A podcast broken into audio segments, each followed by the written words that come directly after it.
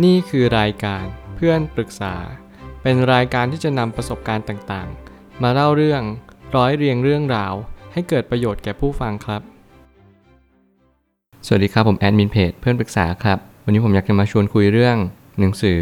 Ride of a Lifetime ของโรเบิร์ตอีเกอร์หนังสือเล่มนี้เป็นหนังสือเกี่ยวกับการเดินทางครั้งยิ่งใหญ่ในชีวิตของโรเบิร์ตอีเกอร์ซึ่งผมรู้สึกว่าเขาเป็นคนที่เก่งมากๆ การที่ผมชื่นชมว่าใครเก่งเนี่ย เขาไม่ใช่เก่งแค่ฐานะ หรือว่าสถานะทางการทำงานของเขาอย่างเดียว แต่ผมนับถือว่าการที่เขาเป็นคนเก่ง คือเขามีความดีด้วย เมื่อไหร่ก็ตามที่เขาว่าเก่งกับความดีมาบวกเข้าด้วยกัน นั่นคือความเก่งที่แท้จริง แล้วการที่เราแต่ละคนเนี่ยจะต้องเดินไปยังตำแหน่งที่สูงที่สุดในบริษัท ก็คือ Chief Executive Officer เนี่ยไม่ใช่เรื่องง่าย หลายครั้งที่เราจะต้องควบคุมและบริหารคนทั้งหมดในองค์กร เราจะทำได้อย่างไร ทั้งๆทที่ว่า ทุกคนก็สามารถที่จะทำได้เหมือนเหมือนกับเขา แต่ทำไมต้องเป็นเขาล่ะ หรือว่า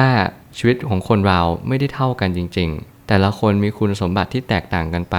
บางคนอาจจะเหมาะกับตำแหน่งนี้ บางคนอาจจะไม่เหมาะกับตำแหน่งนี้ ซึ่งผมเชื่อว่าแต่ละคน born to be มาแล้วว่า เราจะต้องเกิดมาเป็นอะไร และเพื่อสิ่งใดกันแน่ ผมได้ตั้งคำถามขึ้นมาว่า การมาเป็น CEO ของดิสนีย์เป็นการตัดสินใจครั้งสำคัญของชีวิต ต้องเท้าความก่อนว่าก่อนหน้านี้ โรเบิร์ตอีเกอร์เขาก็ไม่ได้เป็น CEO ของดิสนีย์หรอก แต่เขาเป็น COO ของสถานีโทรทัศน์สถานีหนึ่ง ซึ่งผมรู้สึกว่าการที่เขาได้เป็นตรงนั้นเนี่ย มันทำให้เขาได้ประสบการณ์อย่างมหาศาลเลย เพราะว่าเขาก็ได้รู้ว่าเขาควรทำยังไงกับชีวิตต่อไปดี มันเหมือนกับว่าเขาได้ตัดสินใจหลายๆครั้งจากเหตุการณ์ประสบการณ์ที่เขาได้ผ่านพบเนี่ยมาตลอดช่วงอายุขัยของเขา ซึ่งผมเชื่อว่าการที่เขาได้รับตำแหน่ง CEO ในดิสนีย์เนี่ยไม่ใช่เรื่องบังเอิญอย่างแน่นอน เพราะว่าคุณสมบัติที่เขาใกล้เคียงที่สุดก็คือความเป็นผู้นำและการตัดสินใจที่เฉียบขาดและเด็ดขาดอย่างยิ่ง เวลาที่ผมเห็นมุมมองของโรเบิร์ตอีเกอร์หรือคนเขียนเนี่ย ผมเชื่อว่าใครหลายคนก็ต้องเชื่อมั่นตามไปกับเขาว่า เออ การที่เขาจะนำพาบริษัทไปทางที่ดีขึ้นเนี่ยไม่ใช่เรื่องบังเอิญอย่างแน่นอน เพราะว่าเขาใช้ชีวิตบนหลักพื้นฐานของความจริง เขาใช้ชีวิตบนพื้นฐานของความจริงใจ และก็ซื่อสัตย์บริสุทธิ์ เพราะผมเชื่ออยู่อย่างหนึ่งว่า การที่เราจะใช้ชีวิต ให้มีความสุขได้จริง ๆ เราจะต้องผนวกเข้ากับงานเข้าไปด้วย หมายความว่าชีวิตเราจะต้องบวกและรวมเข้ากับการงาน เป็นเนื้อเดียวกันเท่านั้น ไม่อย่างนั้นชีวิตเราก็จะไม่สามารถที่จะมีความสุขได้อย่างแท้จริง เพราะว่าชีวิตการทำงานของเรา มันก็ครึ่งค่อนชีวิตเข้าไปแล้ว บางคนอาจจะทำงานมากกว่าอยู่บ้านด้วยซ้ำหรือว่าทำงานมากกว่าใช้ชีวิตด้วยซ้ำการที่เราจะใช้ชีวิตอย่างไร ให้มีความสุขในณหน้าที่การงานนั้นๆ เป็นสิ่งที่ยากมากๆ แล้วสิ่งที่ยากที่สุดไม่ใช่ตำแหน่ง แต่เป็นการตัดสินใจทุกครั้งในการเลือกหนทางของบริษัทด้วย เมื่อไหร่ก็ตามที่เรามีการตัดสินใจเข้ามา สิ่งนี้เป็นสิ่งที่สำคัญมากๆ ผมอยากจะแนะนำและก็เน้นย้ำทุกคนว่า การตัดสินใจเป็นเรื่องที่สำคัญอย่างยิ่ง เมื่อไหร่ก็ตามที่คุณอยู่ในณตำแหน่งใดก็ตาม คุณอาจจะไม่ต้องมีตำแหน่งที่เป็นชื่อตำแหน่งจริงๆก็ได้ คุณแค่เป็นคนธรรมดา และแน่นอนว่าการตัดสินใจเลือกทางเดินของคุณ มันจะเป็นอย่างยิ่ง มันอาจจะเป็นเหมือนเรื่องล้อเล่น ที่คุณจำเป็นต้องตัดสินใจตลอดเวลา แต่นั่นคือความจริงของชีวิต ชีวิตมีทางเดินมาให้คุณเลือกเสมอ และแน่นอนว่าถ้าเกิดสมมติคุณไม่เลือก นั่นคือการที่คุณสูญเสียโอกาส และการตัดสินใจไปอย่างแท้จริงเลย แล้วมันอาจจะยากมากๆ ที่จะมีการตัดสินใจ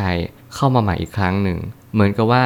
ตอนที่ผมกำลังเลือกเรียนมหาวิทยาลัย ผมกำลังลังเลอยู่ว่า ผมจะเรียนภาคภาษาอังกฤษ หรือว่าภาคภาษาไทยดี สรุปผมก็มาเรียนภาคภาษาอังกฤษ ซึ่งผมเชื่อว่าการตัดสินใจครั้งนั้น เป็นการตัดสินใจที่ยากมากสุดในชีวิต เพราะว่ามันเป็นเหมือนกับการที่เราไม่ค่อยมีความรู้เรื่องภาษาอังกฤษมากเท่าไหร่ ถึงแม้ว่าเราจะเรียนภาคอินเตอร์มาในวัยเรียน มัธยมก็ตาม แต่เราก็ไม่ได้ตั้งใจเรียนมากมันทำให้ผมมีความรู้สึกว่าแล้วเราทำได้จริงๆเหรอ ผมเชื่อว่าการตัดสินใจเนี่ยมันสำคัญจริง ๆ แล้วมันก็เป็นตัวชี้วัดว่าเราจะเลือกเดินทางไหน ซึ่งผมอยากจะบอกง่าย ๆ ว่าจงตัดสินใจเถอะ เพราะว่าทุกคนก็ล้วนต้องตัดสินใจด้วยกันทั้งนั้น ไม่มีใครเป็นข้อยกเว้น การเข้าซื้อแต่ละบริษัท หลักในการตัดสินใจคือตัวผู้บริหารบริษัทนั้นๆ และความแข็งแกร่งของบริษัทด้วยเช่นกัน เมื่อไหร่ก็ตามที่เราทาบทามหรือว่าเราเข้าซื้อบริษัทใดบริษัทหนึ่ง สิ่งที่เราควรจะมองและเน้นย้ำมากที่สุดเลยก็คือ ตัวผู้บริหารและเจ้าของรวมถึงความแข็งแกร่งของ value ของมันด้วย เมื่อไหร่ก็ตามที่เราเข้าซื้อบริษัทนั้น สิ่งที่เราต้องทำเลยก็คือ เข้าไปบริหาร ไม่ใช่ว่าเราเข้าไปซื้ออย่างเดียว แต่เราจำเป็นต้องแสดงถึงความจริงใจ แล้วก็ความสามารถที่เรามีให้กับบริษัทนั้นๆด้วย เมื่อไหร่ก็ตามที่เรามีความเชื่อมั่นมาจากพลังในจิตใจของคุณ คุณแสดงมันออกมา แล้วคุณก็จงทำให้ผู้บริหารบริษัทนั้นเห็นว่าเราทำได้จริง ๆ นั่นจะเป็นส่วนที่สำคัญที่สุดในชีวิต ที่เราจะตระหนักรู้ว่าการที่เราจะทำอะไรก็ตาม เราจงมีความจริงใจและจงตั้งใจมั่น ความมุ่งมั่นนั่นแหละทำให้เรา ทำทุกอย่างอย่างประสบความสำเร็จ และค่อนข้างราบรื่น ผู้ก่อตั้งทุกบริษัทล้วนแต่มีความหลงใหลในสิ่งที่ตัวเองสร้างกันทั้งนั้น ผู้เขียนจำเป็นต้องแสดงถึงความจริงใจในการบริหารอย่างแท้จริง นี่คือ keyword ในการเข้าซื้อบริษัท ผมอาจจะไม่ได้เข้าใจว่าการซื้อบริษัทเนี่ยมันเป็นยังไง แต่สิ่งหนึ่งที่เราอาจจะจำลองเหตุการณ์ได้ก็คือ เวลาให้เราเข้าไปทำอะไรสักอย่างหนึ่ง เราอยากจะไปดูแลเขา เราต้องให้ความไว้เนื้อเชื่อใจกันหรือเปล่า เราต้องให้ความเชื่อมั่น จากใจจริงหรือเปล่าว่า เราจะดูแลคุณ เราจะดูแลของของคุณอย่างแท้จริงทำยังไงก็ได้ให้เขาเชื่อว่าเราสามารถดูแลของเขาได้ ไม่ว่าอะไรก็ตาม เราอยากจะดูแลสิ่งสิ่งนั้น ดูแลลูกเขา ดูแล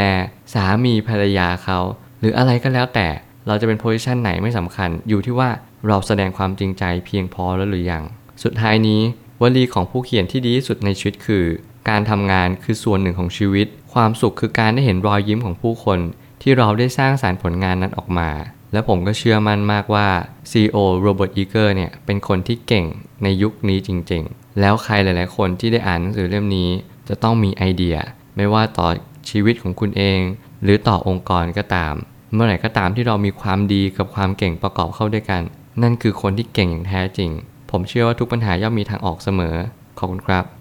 รวมถึงคุณสามารถแชร์ประสบการณ์ ผ่านทาง Facebook Twitter และ YouTube และอย่าลืมติด Hashtag เพื่อนปรึกษาหรือ f r ร e n d t a l k ด้วยนะครับ